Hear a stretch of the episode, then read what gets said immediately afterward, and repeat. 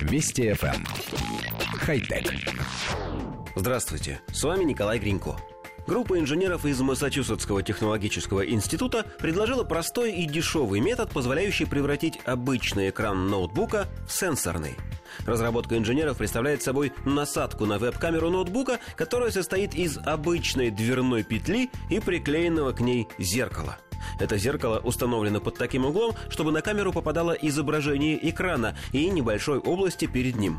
Также исследователи использовали программу, которая определяет прикосновение к экрану по отражению пальца от его поверхности. Суть работы системы заключается в том, что при поднесении пальца к экрану ноутбука камера видит не только сам палец, но и его отражение от экрана. Когда палец и отражение соединяются, система фиксирует касание. При этом для корректной работы систему сперва нужно откалибровать. Следуя указаниям программы, пользователь должен коснуться экрана в определенных местах. Чтобы программу можно было использовать с любыми приложениями, инженеры научили ее превращать касание в действие мыши. Как отмечают создатели системы, это пока лишь концепт, демонстрирующий общую работоспособность предложенной идеи. Коллектив редакции нашей программы рад тому обстоятельству, что это всего лишь концепт, поскольку слабо представляет себе коммерческий продукт, в основе которого обычная дверная петля. Однако мы не можем не восхищаться простотой и изяществом идеи. Копеечные в прямом смысле слова затраты дают удивительный результат.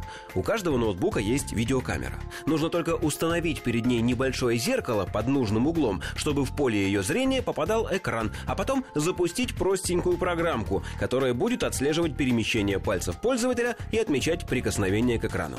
Демонстрационное видео убедительно доказывает, что идея отлично работает, а это значит, что со временем производство тачскринов подешевеет. Конечно, только в том случае, если производители начнут ее производство.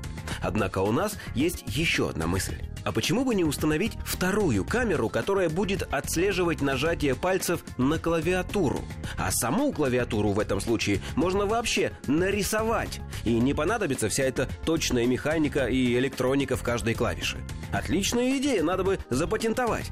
Конечно, тот факт, что мы ее только что во всеуслышание рассказали всем желающим, несколько снижает ее ценность. Хотя... Вести FM. Эм. Хай-тек.